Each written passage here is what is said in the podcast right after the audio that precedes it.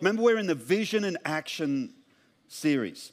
And we're looking at Nehemiah and we're looking at the whole book of Nehemiah, at least the first half of the book. Uh, because the book is very, very, uh, you know, it, has got two really very different stories in it. So we'll be looking at at least the first, uh, first six to eight chapters. And uh, we're in chapter three and uh, vision and action. And a little bit about Nehemiah, of course, just to refresh us. Can we rejoin the dots and get back there? We're talking about this guy who was the cupbearer to a king in the occupying nation, literally, of Persia. And yet the king is benevolent and sends him back as a governor with authority to help rebuild the walls of Jerusalem that have been laid waste for, for many, many years. And so Nehemiah heads back with this mission to make to bring uh, security to the city, a city with walls broken down, gates burned with fire. The city was vulnerable. The inhabitants, uh, inhabitants of the city were vulnerable to attack and to, to all kinds of bad stuff happening. So Nehemiah is going back to rebuild the walls and to bring security to the city. That's sort of the big overview. And of course, Nehemiah, we've learned, has been a must be a trustworthy person to be cupbearer of the king, to be in uh, this foreign king's court. He'd obviously, as a uh, as a captive, literally as a slave, had caught the king's eye. And of course, many of uh, generations of uh, children of Israel have been trained to serve in the king's court, and that would have caught the king's attention. But I want to go to a bit of a, an, an, unusual, a disputed fact in Nehemiah's story. And even though it's, it's, it's disputed in the sense that it might not be in the Bible, but it's most likely, we know from history, one fact probably about Nehemiah's life that's never discussed, and that would be his castration. So, can we go there today?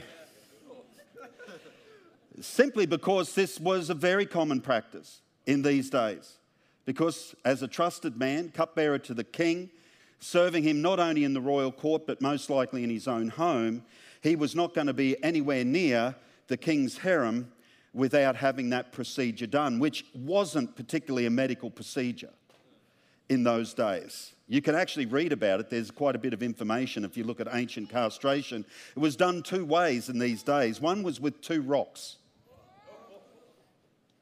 and it was a slam dunk.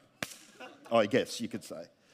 But the, the other way that was actually common was to be strapped down, held down by two people, and then everything removed, as in everything removed. A straw inserted so that you could pass water. And if you survived that procedure, then you could go on to whatever role you were going to be used for. And we don't know this definitely about Nehemiah, but it, it probably is most likely his story. And yet, you know, it's the, the, the, things like that that you don't see when you see someone who's so on mission, so full of vision, so passionate about the kingdom of God and the things of God and the people of God. And there's, there's this whole potential backstory running. I tell you what, when it comes to government overreach that that some may be very concerned about at the moment, it brings a little bit of context. Because, in spite of what he'd been through, in spite of the abuses, and even if you don't go that far, in spite of being a captive in a foreign land, in spite of being press ganged into service, in spite of all of that, he still has a heart and a passion and one vision, and that vision is to serve God and the people of God and to do it with great joy. I love Nehemiah. I mean, Nehemiah is irrepressible. And the fact is, it is for the darkest of times that faith is. Literally, faith. Our, our language is called to be joy and faith and hope and peace. What three things remain? Faith, hope, and love. Come on, does our language, does our attitude, does our outlook reflect Nehemiah's? So before we even get to the scripture today, we can learn a lot from Nehemiah. But let's go to the scripture. Chapter 3. Now, what I'm going to do, I'm going to read a whole bunch of scripture because that's what we've been doing. And I'm going to stop. I'm going to try and make some observations. I'm going to try and flow through it. Then I'm going to ask us some questions. Okay? We're away. I'm going to do it all in 20 minutes. Vision and action. Three. Nehemiah chapter 3, verse 1 to 2.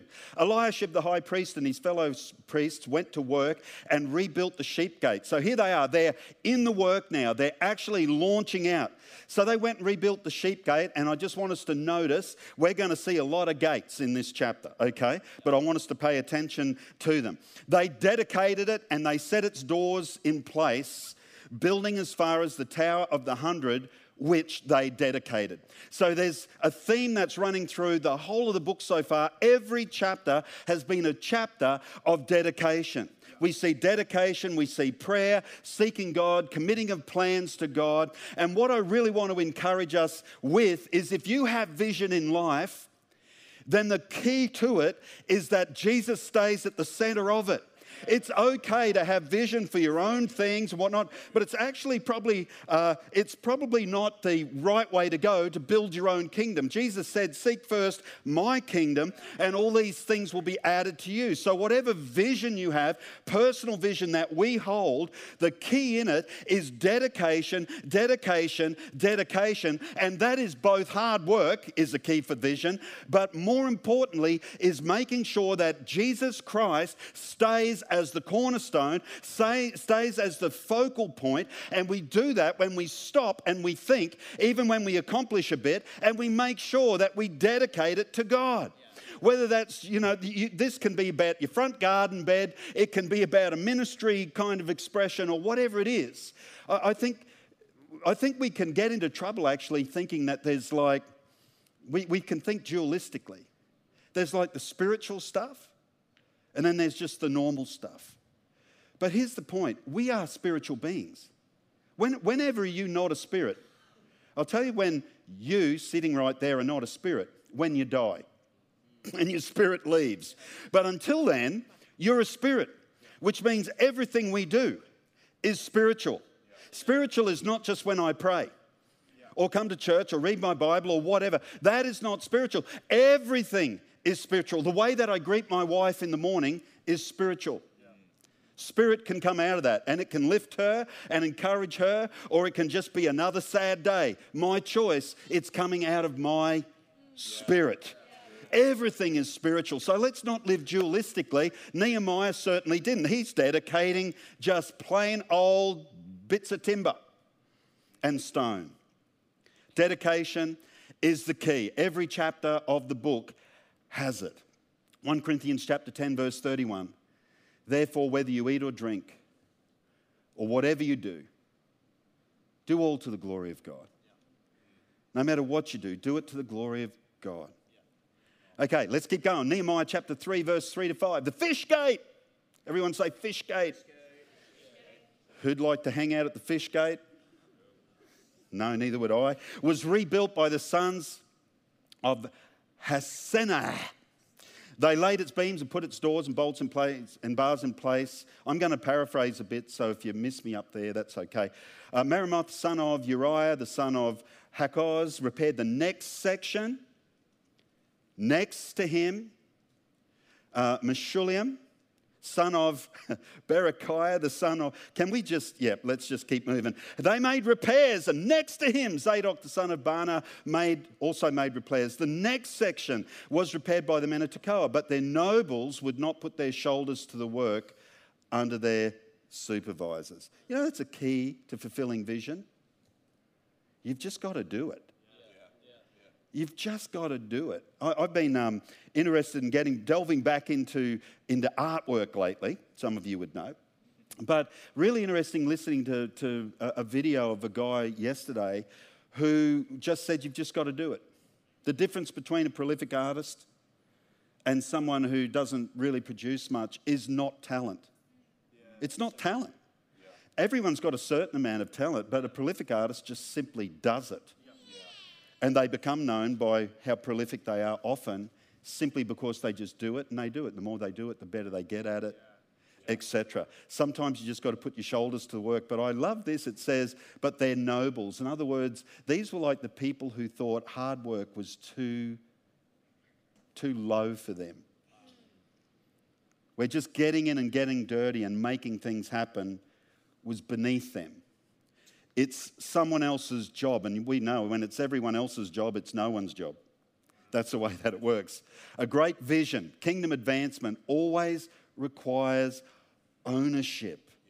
People who see a gap and determine to do something about it. And you know, one thing I know about people who hang back from actually getting their hands dirty, you can guarantee that this was the peanut gallery. You know, I've found the loudest boos come from the cheapest seats. It is so true. People who are not invested in the vision are the first people to knock it.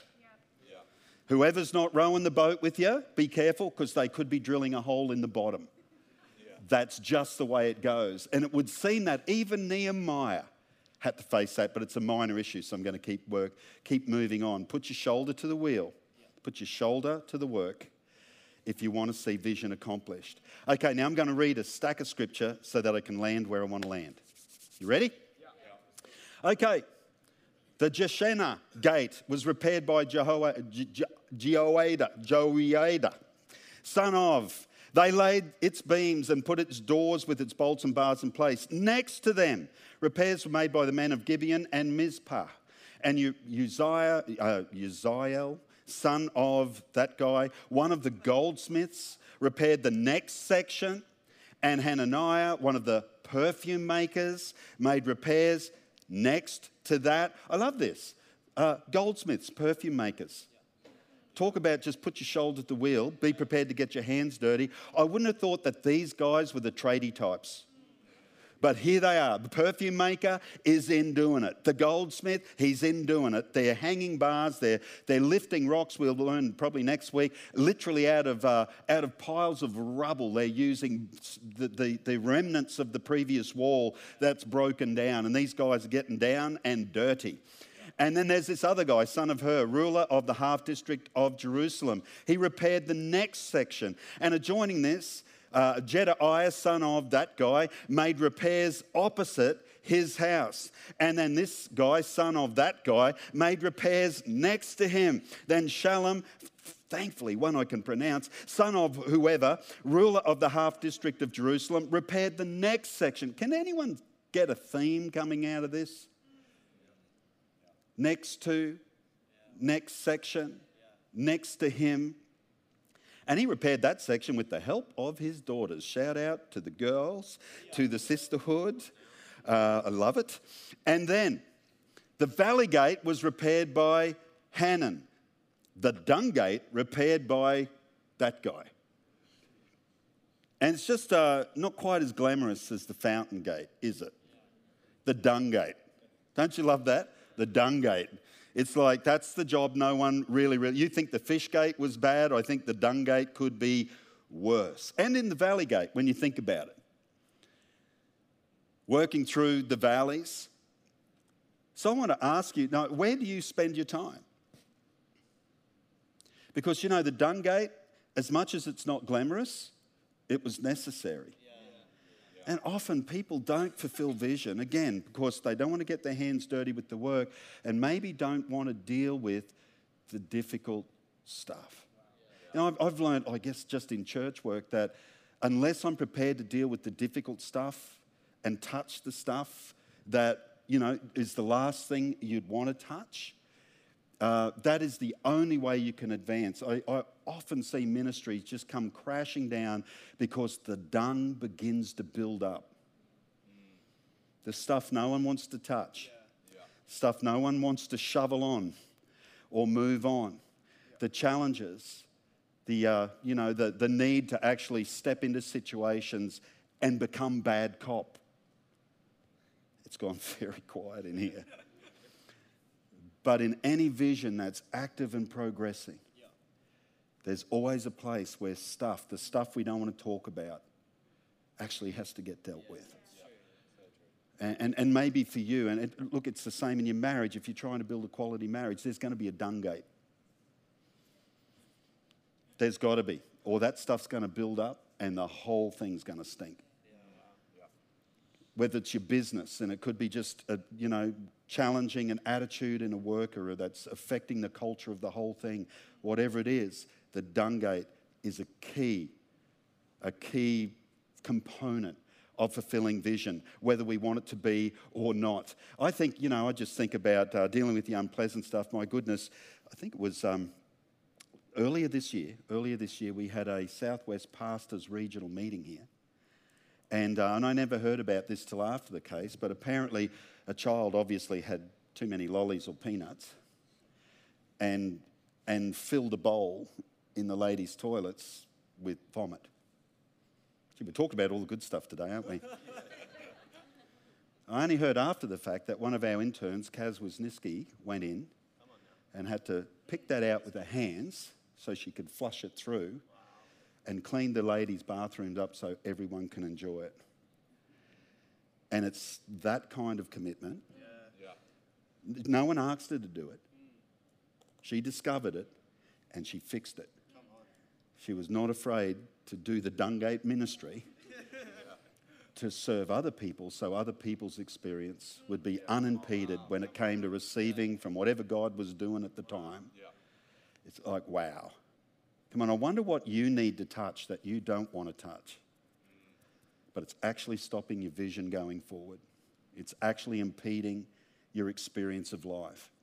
Big shout out to Kaz.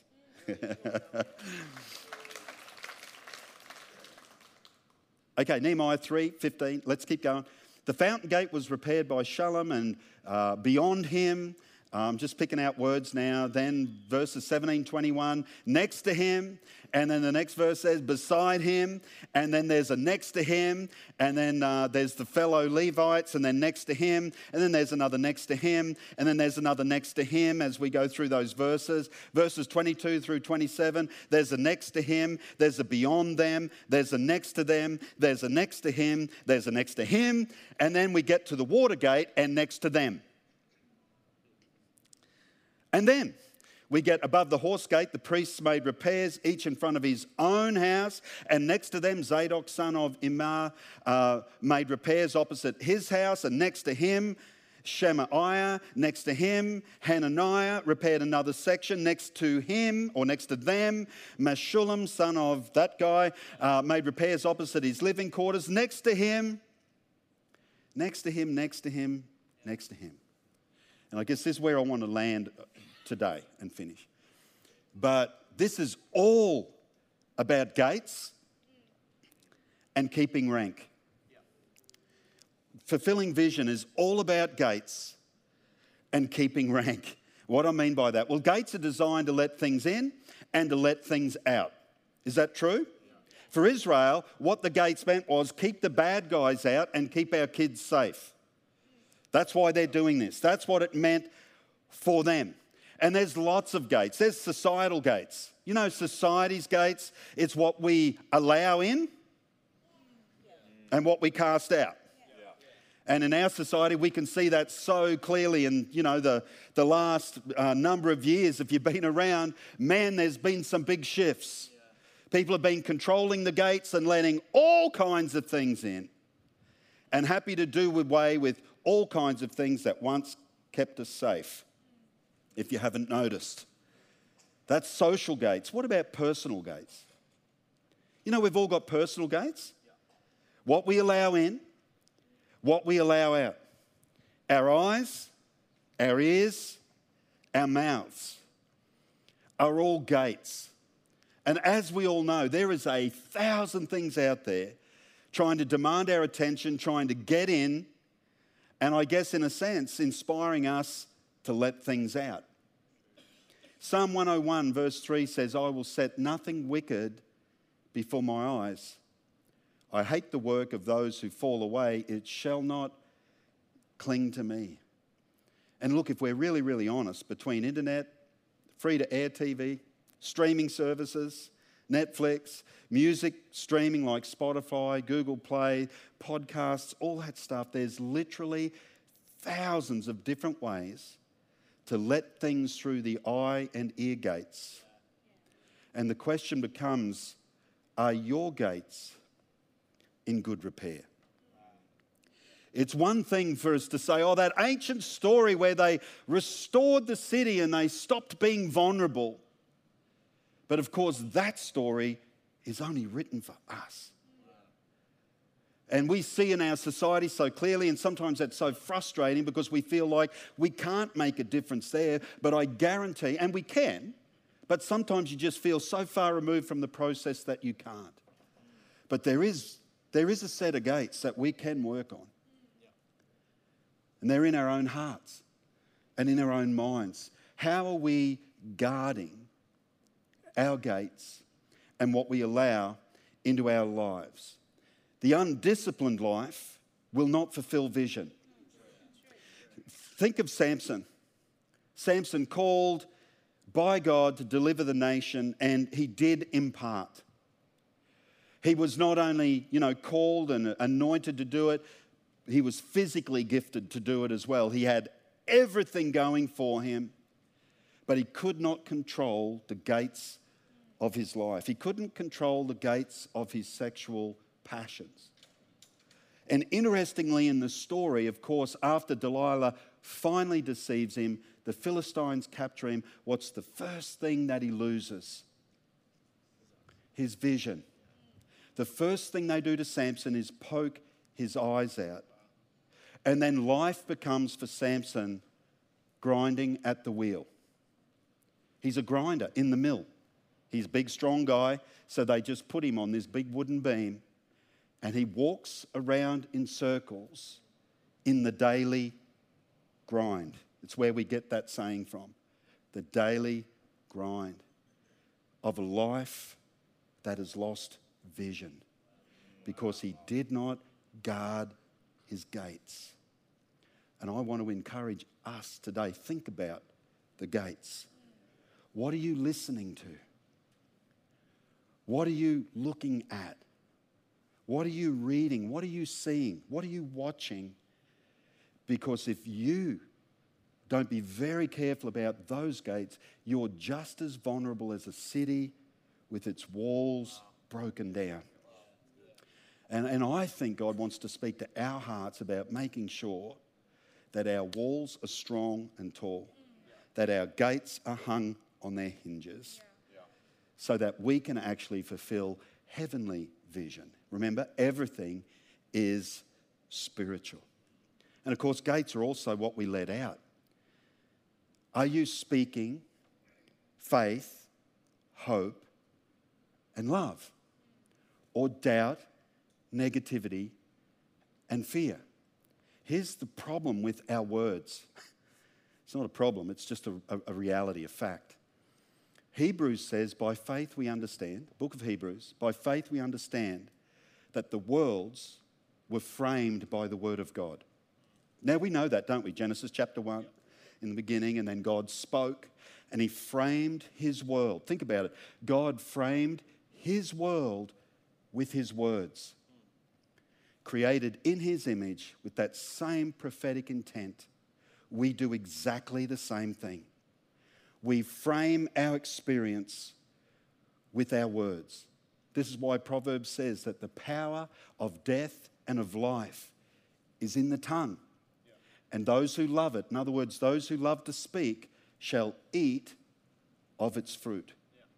We frame our world. So, what are we letting out of the gate? What are we letting into the gates? What are we letting out of the gates of our life? Because it's actually framing our experience. No wonder the Bible says these three things remain.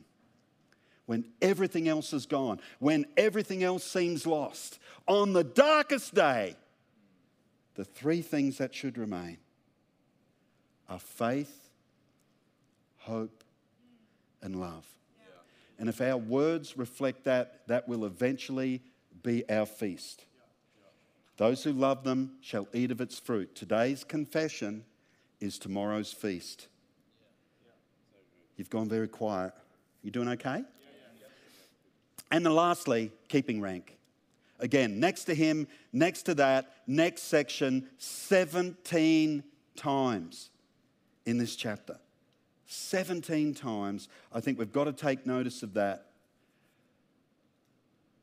The picture is everyone doing their bit, closing ranks around their neighbor. 1 Chronicles 12, verse 33, I love this.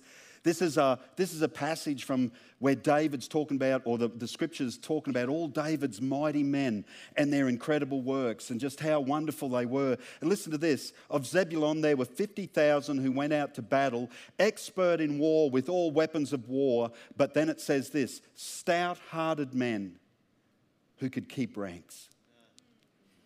And this is exactly what we see right through this passage. Just keep rank. In other words, just turn up. If you're not there, there's a gap in family, in business, in church. This isn't just turn up physically, but turn up and be present in the moment. We've got to be so careful of, you know, the consumer mentality that says this is what suits me, because the moment we do that, we're not thinking about how our decision might affect who's trying to build the wall right next to us. And I must admit, I see it occasionally in church life. So this is what suits me. I'm out, and there's a gap, and then people actually suffer. And it's like, man, man, man, our connections have got to mean more than that. We just sang it. People come together. You know, we, we might be strangers in a sense, but we're like one blood because we have a common father. Does that make sense? So I've got some questions for us. Who's next to you? Come on, if you're fulfilling vision, moving in life, remember everything's spiritual. Who are you doing it with? Who could just say, they're next to me on the wall? This is who's in my life. This is my inner circle. And are they building or are they drilling holes in the bottom of your canoe? You've, you've got to work that out. Yeah. Who's next to you? Who are you standing with and next to? Who could just say, well, they could count on me because I'm there? I'm standing with them on the wall. As we build our lives, I'm there for them. And, you know, who have you got on the journey with you? For business people, that could be business coaching, that could be getting on a team or in a life group, so you're doing life with people. That could simply mean hanging around healthy relationships. You know, if you're a young married person, hang around someone who's been married a bit longer, whose relationship you admire. That kind of thing helps you build your life. Who are you doing life next to?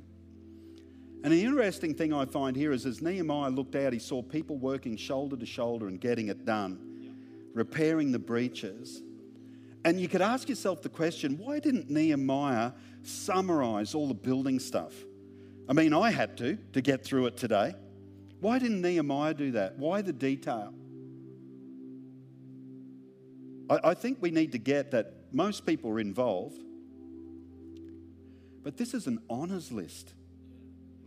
That's what it is. It's a whole chapter dedicated to an honours list of those who just showed up, who were prepared to get their hands dirty, who were prepared to be at the fish gate if they had to be, and the dung gate if they had to be. And they made it happen, and they made it happen shoulder to shoulder. They kept rank and they got it done. And we're going to look at the results of that uh, over the coming weeks. But here's some questions Have you been intentional? And I've asked this question now three times. But have you been intentional about dedicating your vision? What you feel life is about, what you feel you're building. Have you been, have you been intentional about dedicating your marriage? Or did that just happen on the day when the pastor prayed for you or whatever? But dedicating it. And every step of the way, dedicating it again. God, this is yours. I give this to you. I give this business to you. I give my, my free time to you as a dedication. Even if I'm having fun and playing sport, I'm doing it in your presence because I do all to the glory of God. I'm not living a dualistic life of that's my spiritual life, but this is my own thing. There's tremendous danger in that. So, are we dedicating our vision to God? Are you prepared to put your shoulder to the work to fulfill vision, even the dirty jobs? And I've just got a sense maybe some of us have just been putting off stuff that's actually hurting us. Putting off a conversation, putting off tackling something that's a bit difficult, putting off a particular task, whatever it might be. Put your shoulder to the wheel. Are you prepared to put your shoulder to the work to fulfill vision? Are you determining what comes in and out of your life? Healthy habits, boundaries, what you embrace and what you reject. And who are you working with to fulfill vision? Well, who do you need to work with? Who do you need to bring into your life? Maybe who do you need to distance yourself a little bit from? If you've worked out they might be drilling holes in the bottom of your canoe. But who are you doing it with? Because we're all doing something next to someone. But often we're not intentional about that. I want to encourage us, bring people around us that help us to fulfill vision in our lives. Because without vision, life is just going round in circles. You, if you feel like you're caught in the daily grind on some level, it's, it's not a position issue, it's not where you're with, it's not the person you're married to, it's nothing else other than vision. you get vision and you get off the daily grind. It gives you purpose. It makes you reorder your priorities. It gets you focused. It makes you leap out of bed. Yeah. Without vision, people perish. Come on, let's stand together this morning. Let's stand together. There's a bit to be learnt from people who've done the journey before us, isn't there? So why don't we pray? Father, help us. Help us to be people who recognize Everything we're doing right now is spiritual. Even if we might not have considered that before, I just pray, help us to understand because we are a spiritual being, everything we do is spiritual. And I pray that that would come out and be reflected in our words, what we're prepared to look at and take into our life, what we're prepared to let out of our life. It'll be reflected in the relationships we build and the people we do life with. We'd have an understanding that this is all for your glory. It's all to bring you glory.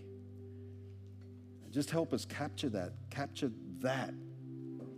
And this indomitable spirit of Nehemiah, in spite of his journey, his determination to make the lives of others better and to bring glory to you. Inspire us, Father, I pray this morning. In Jesus' name. In Jesus' name. Hey, if you're with us this morning too, just before we, we close, I'm going to hand over to Levi. If you're with us this morning and, and you're open to the things of God, we're just talking about an ancient guy that made an impact in his world.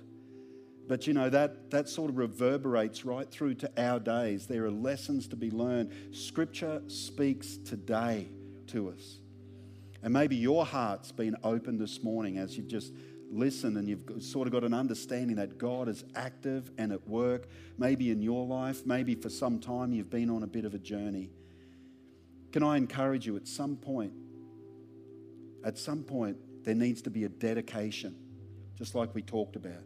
There needs to be a handing over where we go, God, this is your thing. And you might be ready for that right now with your own life, where you could say, you know, I'm at a point where I think the, the only step left to take is I have to commit myself to Christ. I have to make a dedication to God. And you can do that in the simplest of ways, in this place, online, wherever you are. Just open your heart and in your own words, in your heart of hearts Say, Jesus, I just open my life to you. I dedicate my life to you. I pray you'd work in it and through it for your glory. Amen. And that's a simple way of just dedicating yourself to God. And Levi's going to tell us a little bit more about what you can do next.